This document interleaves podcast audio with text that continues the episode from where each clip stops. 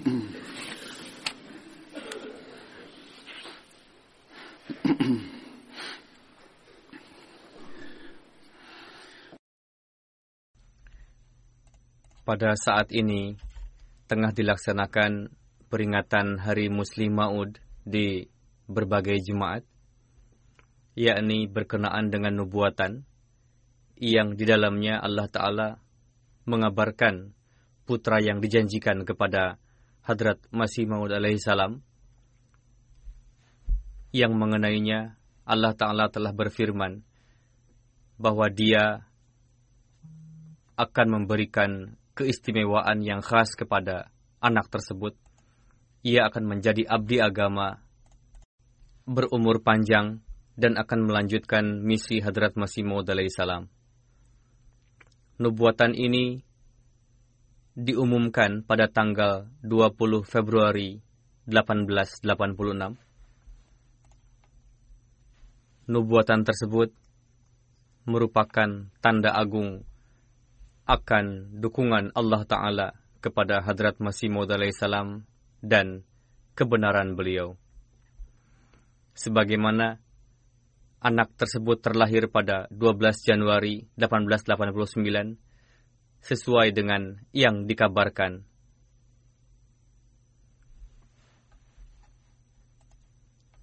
Anak tersebut diberi nama Mirza Bashiruddin Mahmud Ahmad yang telah dianugerahi jubah khilafat oleh Allah Ta'ala pasca kewafatan Hadrat Khalifatul Masih yang pertama.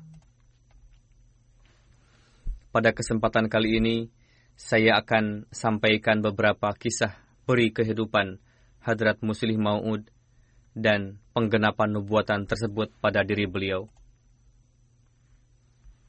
Namun sebelum itu, saya akan sampaikan untayan kalimat yang disampaikan oleh Hadrat Masih Maud salam berkenaan dengan keutamaan dan penggenapan nubuatan tersebut.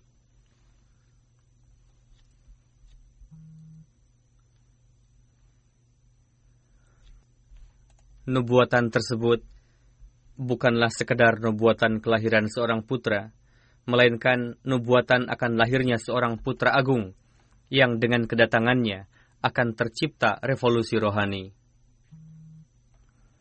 Saat ini, saya akan sampaikan jawaban atas keberatan yang dilontarkan oleh para penentang,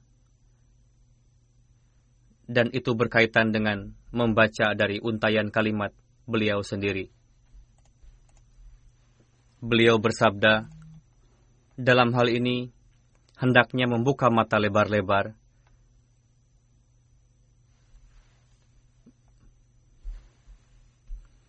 bahwa ini bukanlah sekedar nubuatan, melainkan satu tanda samawi yang agung yang telah dizahirkan oleh Allah Ta'ala untuk menampakkan kebenaran dan kemuliaan junjunan kita, Nabi Karim, Ra'ufur Rahim, Muhammad Mustafa Sallallahu Alaihi Wasallam.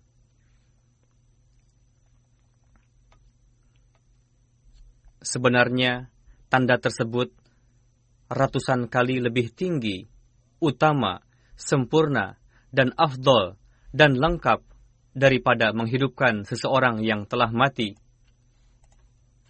Karena hakikat dari menghidupkan orang yang mati adalah berdoa kepada Allah Ta'ala supaya satu ruh dikembalikan lagi dan menghidupkan orang yang mati seperti yang tertulis dalam Bible berkenaan dengan Hadrat Isa alaihissalam dan para nabi lainnya yang berkenaan dengan keotentikannya banyak sekali keberatan yang dilontarkan. Begitu juga berdasarkan dalil akli dan nakli, dan setelah melalui perdebatan tertulis bahwa mayat tersebut hidup hanya untuk beberapa menit saja, lalu memberikan kedukaan pada kerabatnya untuk yang kedua kali dengan kewafatannya. Adapun kedatangannya di dunia ini tidak memberikan manfaat pada dunia, tidak juga ia sendiri mendapatkan ketentraman begitu juga kerabatnya tidak mendapatkan kebahagiaan yang hakiki. Jadi, jika berkat doa Hadrat Isa alaihissalam juga ada ruh yang kembali ke dunia ini, pada hakikatnya kedatangan dan kehilangannya tidak ada bedanya. Jika anggap saja ruh demikian terus bertahan dalam tubuh untuk sekian tahun lamanya, maka manfaat apa yang dapat diberikan oleh ruh dari seorang yang rendah dan budak dunia seperti itu?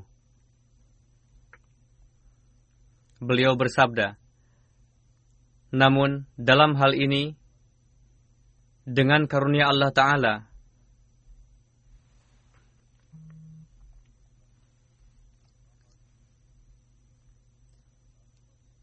Namun dalam hal ini dengan karunia Allah taala, ihsannya dan keberkatan hadrat Khatamul Anbiya sallallahu alaihi wasallam Allah taala telah mengabulkan doa hamba yang lemah ini dengan menjanjikan untuk mengirim ruh beberkat yang mana keberkatan zahir dan batinnya akan menyebar luas di seluruh bumi.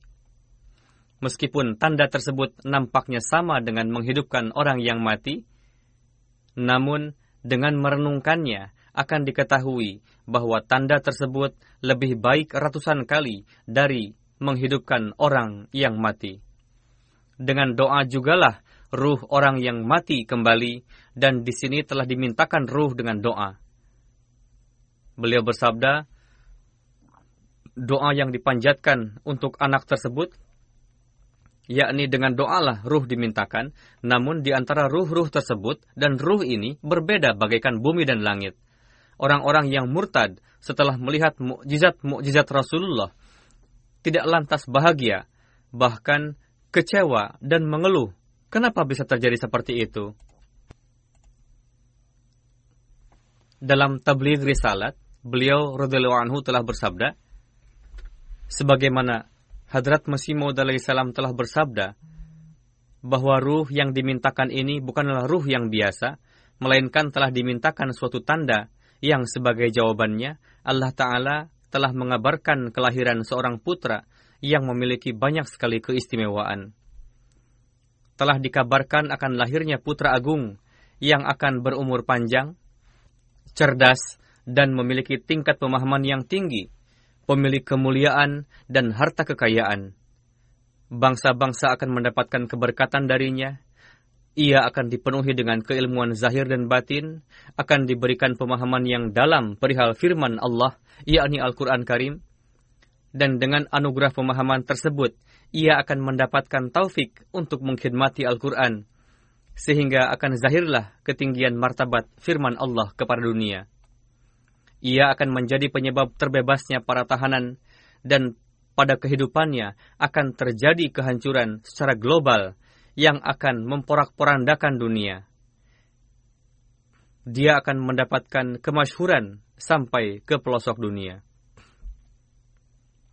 Sekarang kita saksikan bahwa pada zaman Hadrat Muslih Maud telah terjadi kehancuran yang sifatnya global dalam corak peperangan. Telah terjadi dua peperangan yang sifatnya global dan terjadi juga dalam corak bencana.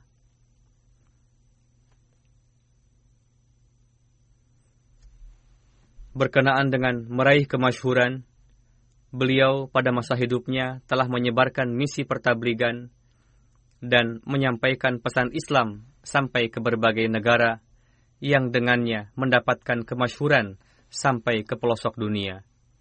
Bahkan berkenaan dengan nubuatan tersebut, kita saksikan bahwa mata rantai ini masih terus berlangsung sampai saat ini. Sekarang saya akan sampaikan berkenaan dengan peri kehidupan Hadrat Muslim Maud radhiyallahu anhu.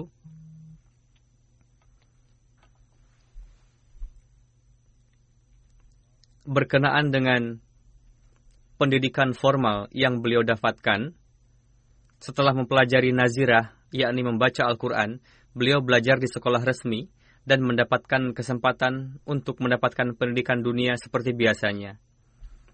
Begitu juga beliau mendapatkan bantuan pengajaran bahasa Urdu dan Inggris dari para pengajar yang datang ke rumah beliau. Dalam hal ini, Hadrat Pir Manzur Ahmad Sahib radhiallahu anhu mengajarkan bahasa Urdu kepada beliau untuk sekian lama sebagaimana di antara para pengajar yang ditetapkan untuk mengajar beliau di rumah, di antaranya adalah Pir Manzur Muhammad Sahib yang mengajarkan bahasa Urdu kepada beliau untuk beberapa lama. Kemudian Maulwi Syar Ali Sahib radhiyallahu anhu mengajar beliau bahasa Inggris. Namun bagaimana kondisi dan suasana beliau ketika mendapatkan pengajaran tersebut? Dalam hal ini Hadrat Khalifatul Masih keempat telah menulis buku Sawani Fazli Umar yang sangat menarik yang beliau dengarkan langsung dari ucapan Hadrat Sahib Zada Mirza Mahmud Ahmad sendiri. Beliau radhiyallahu anhu pernah bersabda,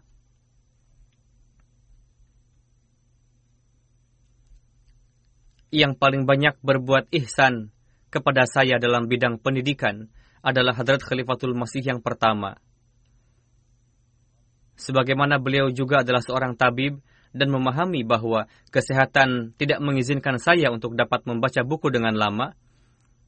Untuk itu, cara yang digunakan Hadrat Khalifatul Masih awal untuk mengajar saya adalah beliau mendudukkan saya di dekat beliau lalu bersabda, Mia, saya akan bacakan, kamu cukup dengarkan saja. Penyebabnya adalah semenjak kecil saya mengalami penyakit trahoma pada mata sehingga saya menderita sakit pada mata sampai 3-4 tahun lamanya, dan sedemikian rupa parahnya, sehingga dokter pernah memfonis bahwa saya akan kehilangan penglihatan karenanya.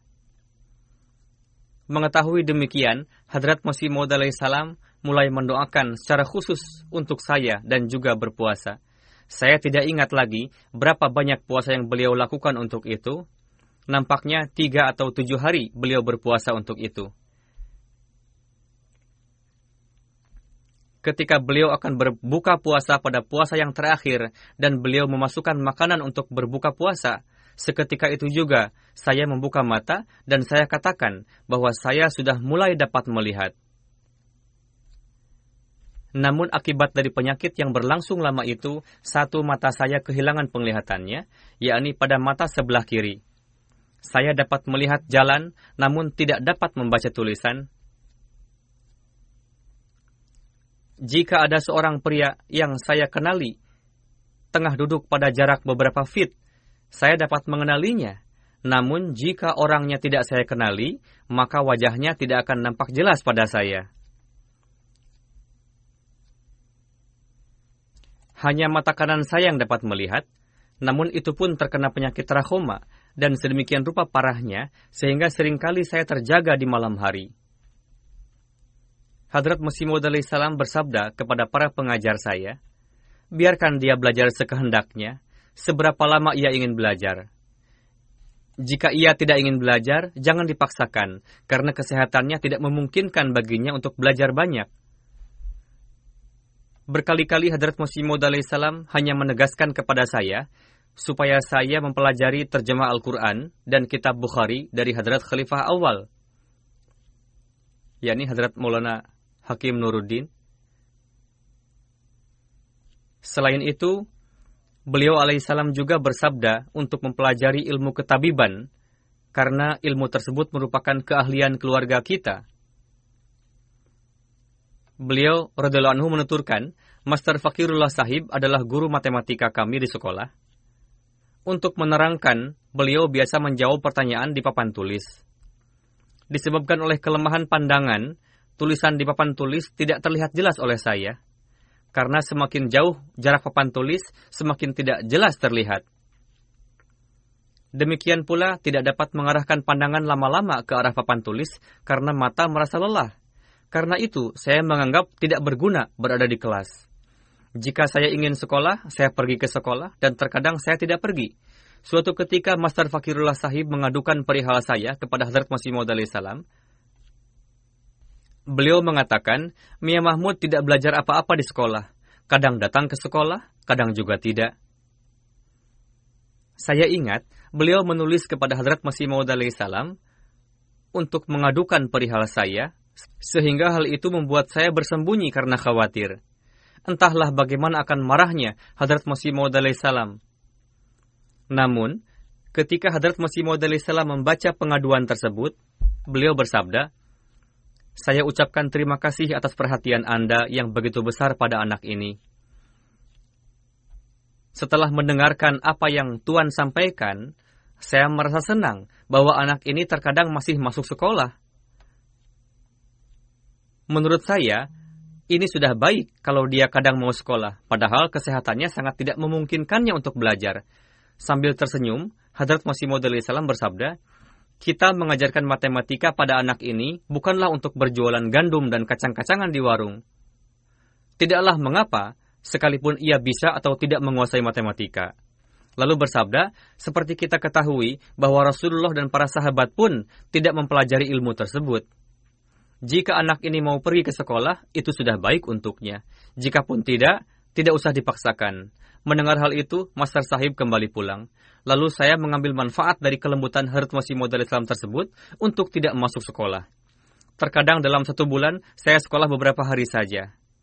Walhasil, demikianlah pendidikan yang saya lalui, dan sebenarnya saya terpaksa, karena selain masalah pada mata, pada masa kecil saya juga mengalami masalah pada jantung, sehingga saya diberi air rebusan kacang dal dan sag atau sayuran sejenis sawi untuk mengobati jantung dan juga limpa yang membesar.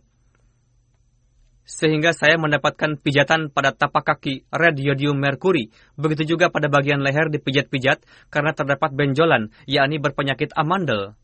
Walhasil,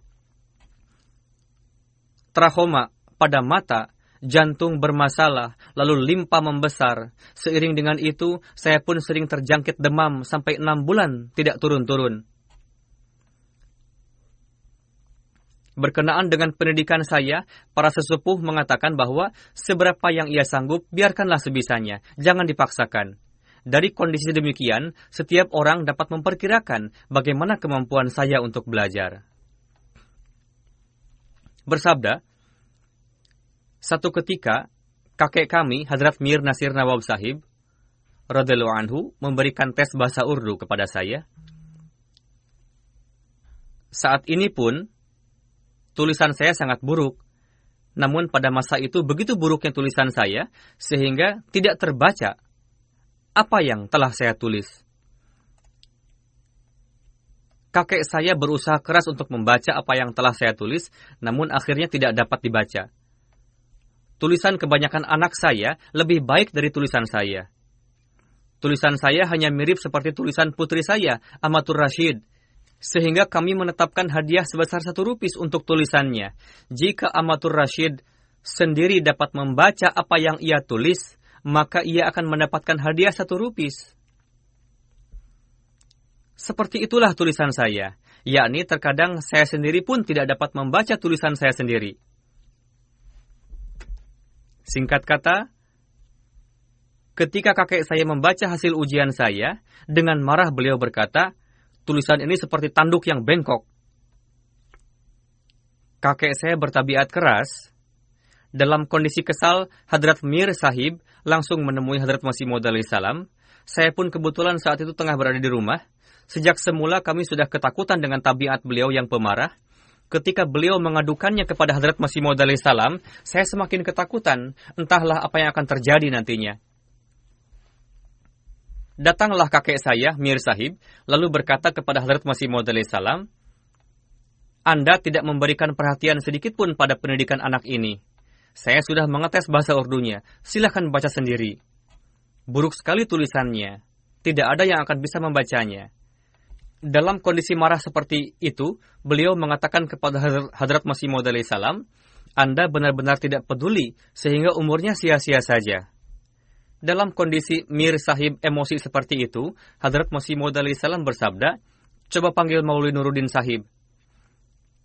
Hadrat Muslih Ma'ud bersabda, ketika Hadrat Masih Maud salam mendapat kesulitan, beliau biasanya memanggil Hadrat Khalifah yang pertama. Hadrat Khalifah yang pertama sangat mencintai saya. Datanglah beliau. Seperti biasa beliau menundukkan kepala dan berdiri di satu sisi Hazrat Masih Maud bersabda, Maulwi Sahib, saya memanggil Tuan karena Mir Sahib mengatakan bahwa tulisan Mahmud tidak terbaca. Saya ingin mengetesnya. Hadrat Masih Maud mengangkat pena, lalu menulis beberapa kalimat Urdu, dan memberikan pena itu kepada saya, dan bersabda, Coba kamu tiru tulisan ini. Hadrat Muslim Maud bersabda, seperti itu ujian yang diberikan kepada saya. Lalu saya meniru tulisan tersebut dengan hati-hati dan penuh perhatian. Pertama, kalimatnya memang tidak panjang.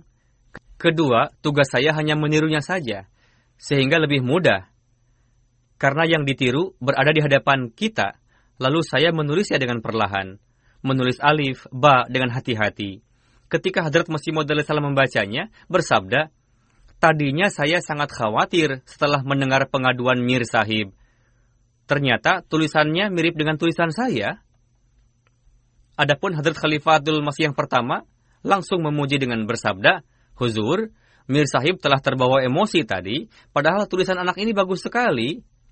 Hadrat Khalifah yang pertama selalu bersabda kepada saya, Mia, kesehatanmu tidak mengizinkanmu untuk belajar sendiri. Datanglah kepada saya, saya akan ajari kamu, dan kamu dengarkan saja. Sebagaimana beliau pertama mengajarkan Al-Quran, lalu hadis Bukhari. Beliau tidaklah mengajarkan secara perlahan, melainkan cara yang beliau gunakan adalah beliau terus membaca Al-Quran, dan seiring itu menerjemahkannya. Jika ada poin yang penting, beliau beritahukan. Jika tidak, beliau terus baca dengan cepat. Beliau membacakan seluruh Al-Quran untuk saya dalam waktu tiga bulan. Setelah itu terhenti. Pasca kewafatan Hadrat Masih Maud salam, Hadrat Khalifah yang pertama bersabda kepada saya, pelajarilah sepenuhnya Bukhari dari saya. Karena sebenarnya saya telah beritahukan kepadamu bahwa Hadrat Masih Maud salam pernah bersabda kepada saya supaya kamu belajar Al-Quran dan Bukhari dari Maulwi Sahib. Lalu saya mulai mempelajari Al-Quran dan Bukhari dari beliau semasa hidup Hadrat Masih Maud salam meskipun di tengah-tengahnya terhenti. Begitu juga atas petunjuk Hadrat Masih Maud salam, saya juga mempelajari ilmu ketabiban dari beliau. Saya dan Mir Ishak sahib memulai pelajaran ketabiban dalam satu hari. Lalu beliau bersabda, Mir sahib memiliki cerita lucu yang sangat dikenal di keluarga kami. Yakni setelah belajar untuk hari pertama, maka Ishak sahib mengatakan kepada ibunya, Ammajan, lekas bangunkan saya esok pagi, karena Maulwi Sahib biasa terlambat datang ke klinik. Saya akan lebih dulu pergi ke klinik untuk memberikan resep kepada para pasien. Padahal mereka baru mendapatkan pelajaran ketabiban satu hari saja. Walhasil, saya belajar ilmu ketabiban dari beliau dan juga tafsir Al-Quran. Tafsir Al-Quran beliau ajarkan dalam dua bulan. Beliau mendudukkan saya di dekat beliau, lalu memperdengarkan terjemahnya, terkadang setengah atau terkadang satu juz. Dan beliau pun menyampaikan tafsir ayat tertentu. Begitu juga beliau ajarkan Bukhari selama dua atau tiga bulan. Suatu kali pada bulan Ramadan, beliau menyampaikan daras 30 juz dan saya pun ikut menyimak di dalamnya. Saya pun sempat belajar beberapa artikel bahasa Arab dari beliau. Walhasil, seperti itulah kondisi pendidikan saya. Namun ketika saya menyelesaikan pendidikan pada masa itu, Allah Ta'ala memperlihatkan ru'ya kepada saya yang menurut beliau berkaitan dengan kemajuan. Walhasil, kita saksikan sendiri pidato-pidato beliau, bagaimana kondisi keilmuan beliau, bagaimana beliau menuntut ilmu, namun pidato-pidato beliau, khutbah beliau, karya tulis, dan tafsir Al-Quran yang beliau tulis memberikan kesaksian bahwa Allah Ta'ala telah mengajar beliau. Dan tentu ini merupakan bukti besar dan kebenaran nubuatan. Jalsah pertama yang diselenggarakan pada masa kehidupan Hadrat Masih Maud salam tahun 1906, pada jalsah tersebut beliau menyampaikan pidato di hadapan publik untuk yang pertama kali. Berkenaan dengan kesan para pendengar berkenaan dengan ilmu dan ma'rifat yang terkandung dalam pidato tersebut, dan kualitasnya dapat kita perkirakan dari ucapan sahabat besar Hadrat Masih Maud salam dan juga seorang penyair handal yang bernama Hadrat Qazi Muhammad Zuhuruddin Akmal Sahib. Beliau bersabda, Bintang bercahaya dari buruj nubuat, mutiara berkilauan dari langit kerasulan. Mahmud sallamahullahu al-wadud berdiri untuk menyampaikan pidato bertemakan syirik. Dan saya menyimak pidato beliau dengan perhatian yang khas betapa dahsyatnya kefasihan bak air bah yang menerjang deras. Pada umur yang masih sangat belia seperti itu, kematangan fikiran yang tidak kurang dari mukjizat. Menurut hemat saya, ini pun merupakan satu tanda kebenaran huzur alaihi salam. Dari itu jelaslah bahwa mutiara tarbiat masihiyat telah sampai pada derajat kesempurnaan beliau telah menyampaikan pembahasan dengan gaya yang menakjubkan berkenaan dengan kesempurnaan rohani. Pada zaman itu, kecintaan dan semangat beliau pada agama dan pertumbuhan otak dan keruhanian memberitahukan bahwa beliaulah yang akan menjadi penggenapan kalimat nubuatan yang berbunyi akan segera tumbuh berkembang.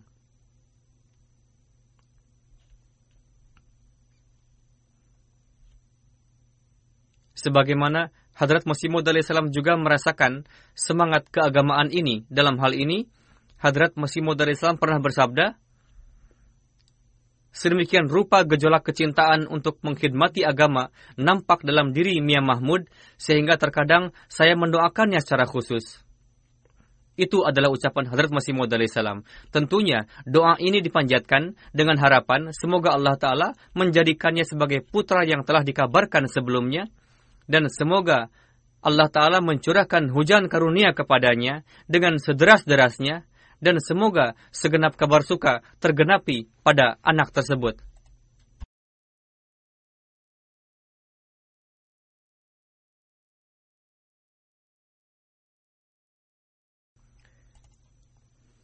Riwayat hidup Hadrat Muslim Ma'ud yang ditulis oleh Hadrat Mirza Tahir Ahmad, di dalamnya tertulis, pasca kewafatan Hadrat Muslim Ma'ud, Hadrat Khalifatul Masih yang keempat, menulis bahwa pada permulaan kekhalifahan pertama, Hadrat Muslim Ma'ud masih berusia 19 tahun, dan pada masa kewafatan Hadrat Khalifatul Masih awal, beliau sudah memasuki usia 26 tahun. Pada usia muda seperti itu, akan saya sampaikan beberapa contoh corak pidato dan karya tulis beliau.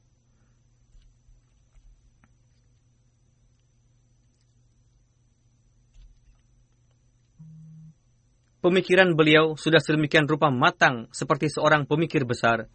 Untayan kalimat beliau bercampur antara pengaruh, daya tarik, ketulusan, dan kelembutan. Sabda beliau tidak dibuat-buat. Begitu juga karya tulis beliau. Pidato beliau mengalir secara alami. Karya tulis beliau merupakan aliran sungai yang fasih dan mudah difahami. Keduanya dipenuhi dengan air ilmu dan irfan Al-Quran dan memenuhi kalbu dan otak dalam satu waktu. Pasca kewafatan Hadrat Masih Maud salam pada usia 19 tahun, berkenaan dengan pidato pertama yang beliau sampaikan, seorang ulama besar, Hadrat Maulwi Syer Ali Sahib, pernah bersabda, ada satu Ada satu lagi kisah yang ingin saya sampaikan dalam topik ini, yakni pidato pertama Hadrat Muslim Maud, yakni pada zaman Hadrat Khalifatul Masih yang pertama. Pidato pertama Hadrat Khalifatul Masih kedua yang beliau sampaikan pada kesempatan jalsah salanah pertama pasca kewafatan Hadrat Masih Maud salam. Jalsah tersebut diselenggarakan di halaman Madrasah Ahmadiyah. Saat itu, Hadrat Khalifatul Masih yang pertama hadir di panggung, duduk di sebelah kanan Hadrat Muslih Maud. Posisi panggung menghadap ke arah selatan. Berkenaan dengan pidato tersebut, ada dua hal yang perlu disampaikan. Maulwi Syer Ali Sahib menulis, Pertama, yang mengherankan adalah, pada saat itu, suara, gaya, dan nada, dan cara beliau menyampaikan pidato memiliki kesamaan yang luar biasa dengan suara dan gaya pidato Hadrat Masih Maud alaihi salam. Sehingga ingatan kepada Hadrat Masih Maud alaihi salam segar kembali di dalam kalbu para pendengar, yang mana saat itu Hadrat Masih Maud alaihi salam belum lama meninggalkan kami, yakni wafat sehingga banyak sekali di antara para hadirin mencucurkan air mata dibuatnya, disebabkan oleh suara Hadrat Masih Maud salam layaknya suara orang yang disampaikan dengan perantaraan gramofon dari tempat lain dan saya merupakan salah seorang di antara hadirin yang mencucurkan air mata saat itu. Jika seandainya dibenarkan mengatakan bahwa ruh seorang manusia merasuk kepada orang lain, maka kami dapat mengatakan bahwa pada saat itu ruh Hadrat Masih Maud salam tengah turun ke dalam diri beliau. Dan hal itu memberitahukan bahwa inilah putraku yang tercinta, yang dianugerahkan sebagai tanda rahmat yang berkenaan dengannya, dikatakan bahwa dalam keindahan dan kebaikannya akan menyamaimu. Poin kedua yang perlu disampaikan berkenaan pidato tersebut adalah Ketika pidato selesai, Hadrat Khalifatul Masih yang pertama, yang mana sepanjang umurnya beliau lalui dengan merenungkan Al-Quran, dan Al-Quran merupakan asupan makanan bagi ruhnya. Beliau bersabda, Mia Mahmud banyak sekali menyampaikan tafsir ayat yang merupakan hal baru bagi saya. Maulwi Syar Ali Sahib menulis bahwa ini merupakan pidato pertama Hadrat Muslim Maud yang beliau sampaikan di hadapan jemaat. Dalam pidato tersebut, beliau menyampaikan ma'rifat Al-Quran, yakni menjelaskan ma'rifat pasca kewafatan Hadrat Masih Maud salam yang mengenainya wujud yang menguasai ilmu Al-Quran seperti Hadrat Khalifatul Masih yang pertama mengakui bahwa bagi beliau pun ini merupakan ma'rifat yang baru. Lantas, siapakah yang mengajarkan makrifat tersebut kepada sang pemuda itu? Siapakah yang menganugerahkan hikmat dan ilmu tersebut kepada beliau pada masa muda tersebut? Dialah yang telah berfirman di dalam Al-Quran berkenaan dengan Hadrat Yusuf alaihissalam, Walamma balagu asyuddahu atainahu hukma wa ilma wa kadzalika najzil muhsinin. Walamma balagu asyuddahu atainahu hukma wa ilma wa kadzalika najzil muhsinin. Artinya, dan tatkala dia cukup dewasa, kami berikan kepadanya hikmah dan ilmu. Demikianlah kami memberi balasan kepada orang-orang yang berbuat baik. Beliau mengatakan bahwa Mia Mahmud tidak hanya mengajarkan kedalaman ilmu dan hikmah yang biasa saja, melainkan menjelaskan ma'rifat Al-Quran yang belum disentuh orang lain, dan berkenaan dengan Al-Quran, Allah telah berfirman, La yamassuhu illal mutahharun.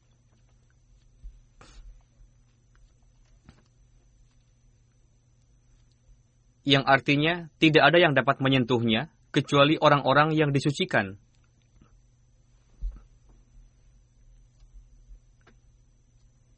Jadi, setelah keluar dari berkhalwat pada masa muda, lalu menjelaskan ma'rifat Al-Quran yang baru dan halus kepada orang-orang merupakan kesaksian yang jelas bahwa beliau melewati masa mudanya dengan terbiat yang khas dari Allah Ta'ala dan sejak muda pun beliau sudah tergolong ke dalam orang-orang yang disucikan. Berkenaan dengan pribadi beliau, terdapat kesaksian seorang wartawan Gair Ahmadi. Berkenaan dengan itu,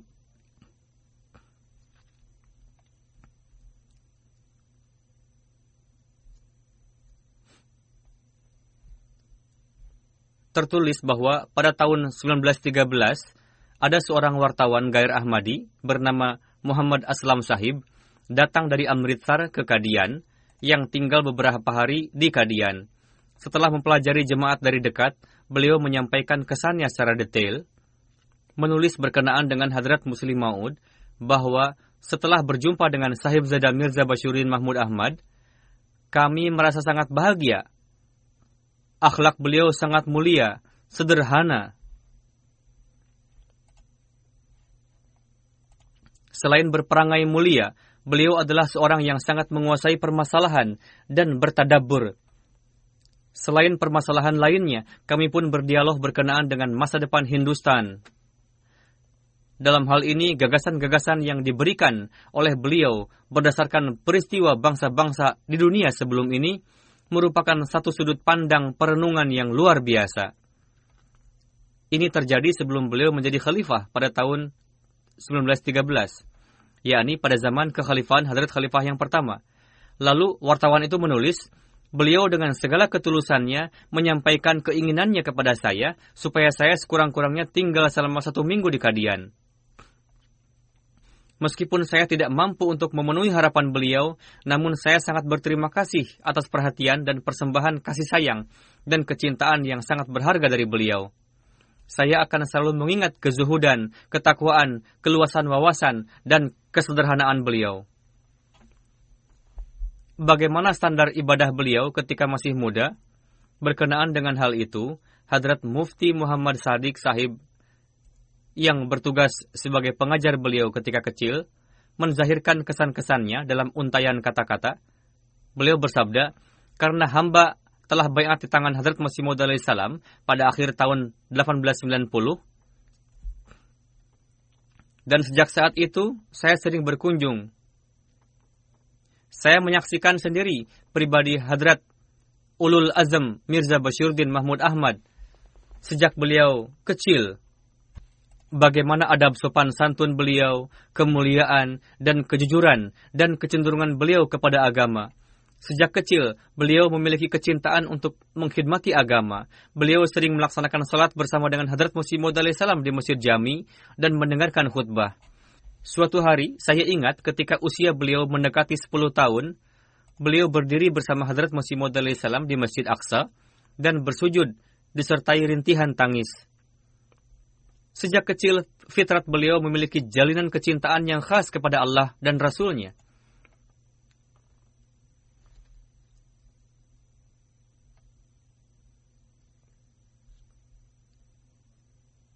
Terdapat satu kisah lagi berkenaan dengan ratapan tangis dan lamanya sujud beliau ketika salat, dan hal itu membuat orang dewasa takjub, meskipun pada zahirnya orang-orang dewasa mengetahui bahwa anak seusia itu tidak ada kedukaan yang mendalam atau tidak ada hal yang patut dikhawatirkan.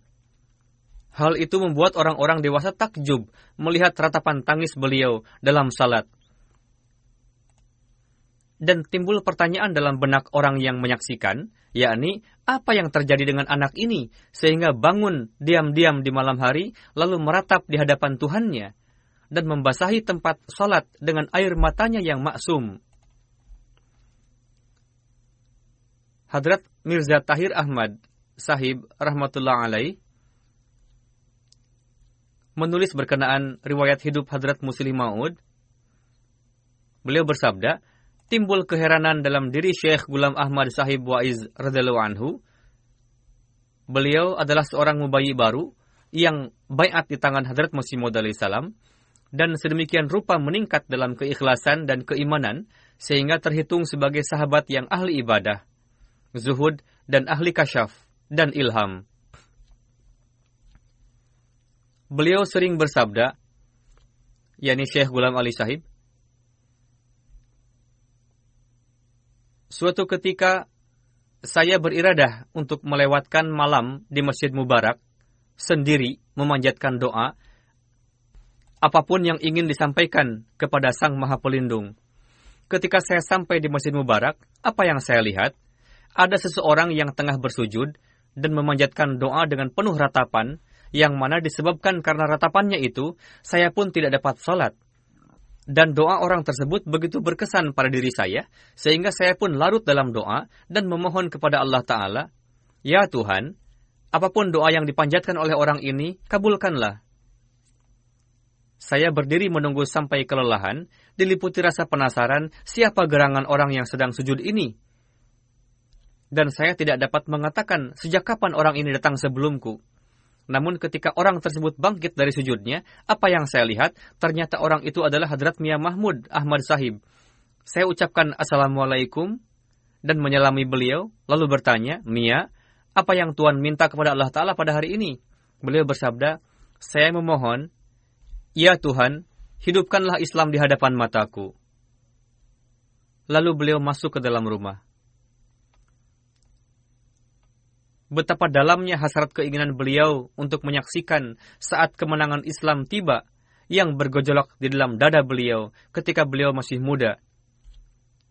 Dan pada masa muda jugalah sudah memberikan buahnya, yakni Allah Ta'ala menganugerahkan jubah khilafat kepada beliau ketika beliau masih muda. Hadrat Sahib Zada Mirza Mahmud Ahmad Sahib dalam kitab Tashhizul Adhan menyampaikan sebuah doa yang beliau tulis pada tahun 1909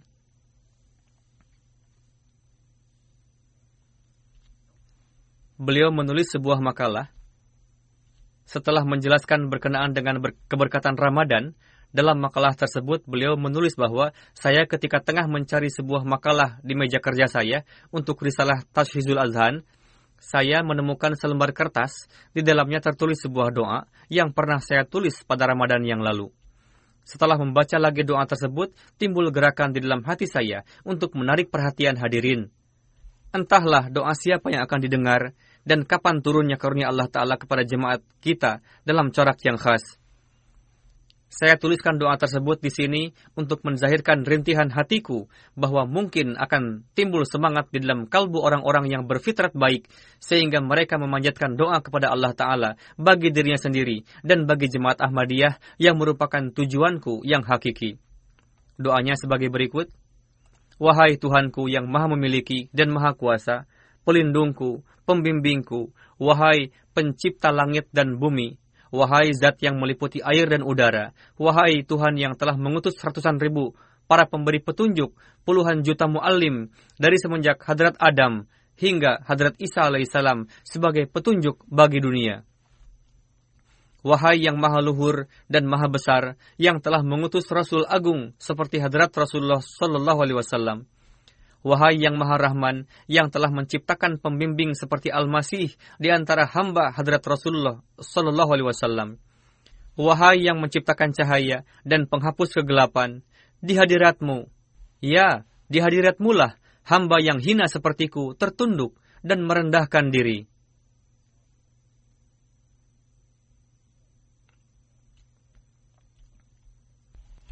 Dengarkanlah dan kabulkanlah jeritanku, karena janji engkaulah yang memberikan keberanian padaku untuk memohon kehadiratmu. Saya tidak ada artinya sebelum ini, lalu engkau menjadikanku. Dulu aku tidak ada, sekarang engkau memberikanku wujud. Engkau telah memberikan penolong untuk menjagaku, dan menciptakan insan untuk merawatku.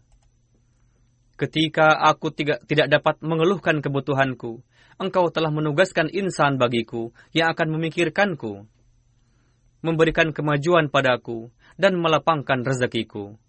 Duhai belahan jiwaku, duhai belahan jiwaku, engkau telah memerintahkan Adam untuk menjadi bapakku dan menetapkan Hawa sebagai ibuku.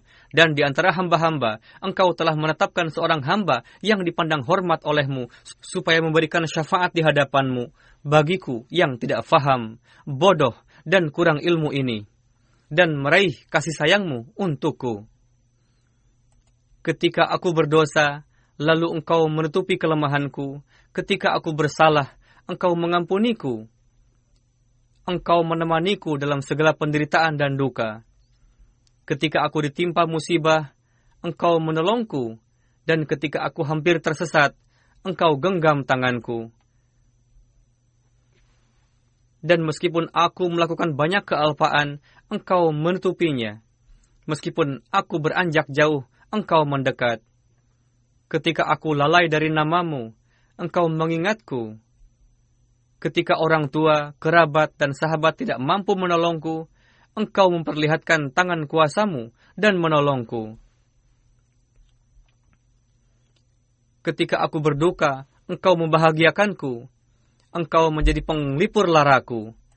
Ketika aku menangis, engkau membuatku tertawa. Ketika aku meratap dalam penantian, engkau sendiri memperlihatkan wajahmu padaku. Jika engkau berjanji padaku, engkau penuhi, dan tidak pernah engkau lalai dalam memenuhi janji. Aku pun telah berjanji padamu, dan kulanggar. Namun engkau tidak memperdulikannya sedikit pun. Aku tidak melihat ada yang lebih berdosa daripadaku. Dan aku tidak tahu apakah engkau mengasihi pendosa lain yang lebih dariku? tidak dapat terbayangkan olehku apakah ada pecinta yang sepertimu. Ketika aku hadir di hadiratmu dengan ratapan dan rintihan, engkau mendengarkan ratapanku dan mengabulkannya. Aku tidak tahu apakah engkau pernah menolak rintihan doaku. Walhasil, duhai Tuhanku, aku tersungkur sujud di, hadir, di haribaanmu dengan hati yang merintih pilu dan disertai ratapan yang sebenar-benarnya. Dan memohon, dengarkanlah doaku dan jeritanku. Wahai Tuhanku yang Maha Kudus, kaumku tengah mengalami kebinasaan, selamatkanlah mereka dari kehancuran. Jika mereka mengaku Ahmadi, tidak ada kaitanku dengan mereka sebelum kalbu dan dadanya bersih. Dan jika mereka tidak larut dalam kecintaanmu, tidak ada urusan antara aku dengan mereka. Duhai Tuhanku, pancarkanlah sifat rahmaniat dan rahimiatmu, dan sucikanlah mereka, supaya timbul gejolak semangat di dalam diri mereka, seperti yang dimiliki oleh para sahabat, dan semangat demi agamamu. Semoga amalan mereka lebih baik dan suci daripada ucapan mereka, dan rela berkorban demi wajahmu yang indah dan fana demi Nabi Karim Sallallahu Alaihi Wasallam. Kabulkanlah doa Al-Masih engkau atas mereka, dan semoga ajarannya yang suci dan hakiki meresap di dalam mereka. Duhai Tuhanku, selamatkanlah kaumku dari segenap musibah dan penderitaan, dan jagalah mereka dari berbagai jenis musibat. Ciptakanlah orang-orang suci di kalangan mereka. Jadikanlah mereka sebuah kaum yang engkau cintai, dan jadikanlah mereka kelompok yang engkau istimewakan bagimu. Selamatkanlah mereka dari cengkraman syaitan. Turunkanlah senantiasa malaikat atas mereka. Berkatilah kaum ini di dunia dan akhirat Amin. Summa amin. Ya Rabbal Alamin. Seperti yang saya katakan bahwa doa ini ditulis pada tahun 1909 ketika beliau berusia 20 tahun. Dan pada usia itu di dalam kalbu beliau terdapat satu rintihan bagi agama dan bangsa.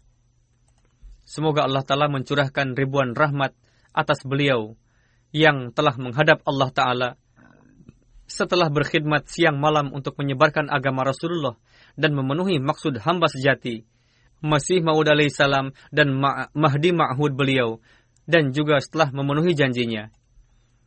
Dan semoga Allah Ta'ala memberikan taufik kepada kita untuk memahami doa beliau yang penuh rintihan dan memenuhi maksud dan tujuan sebagai seorang Ahmadi. Amin.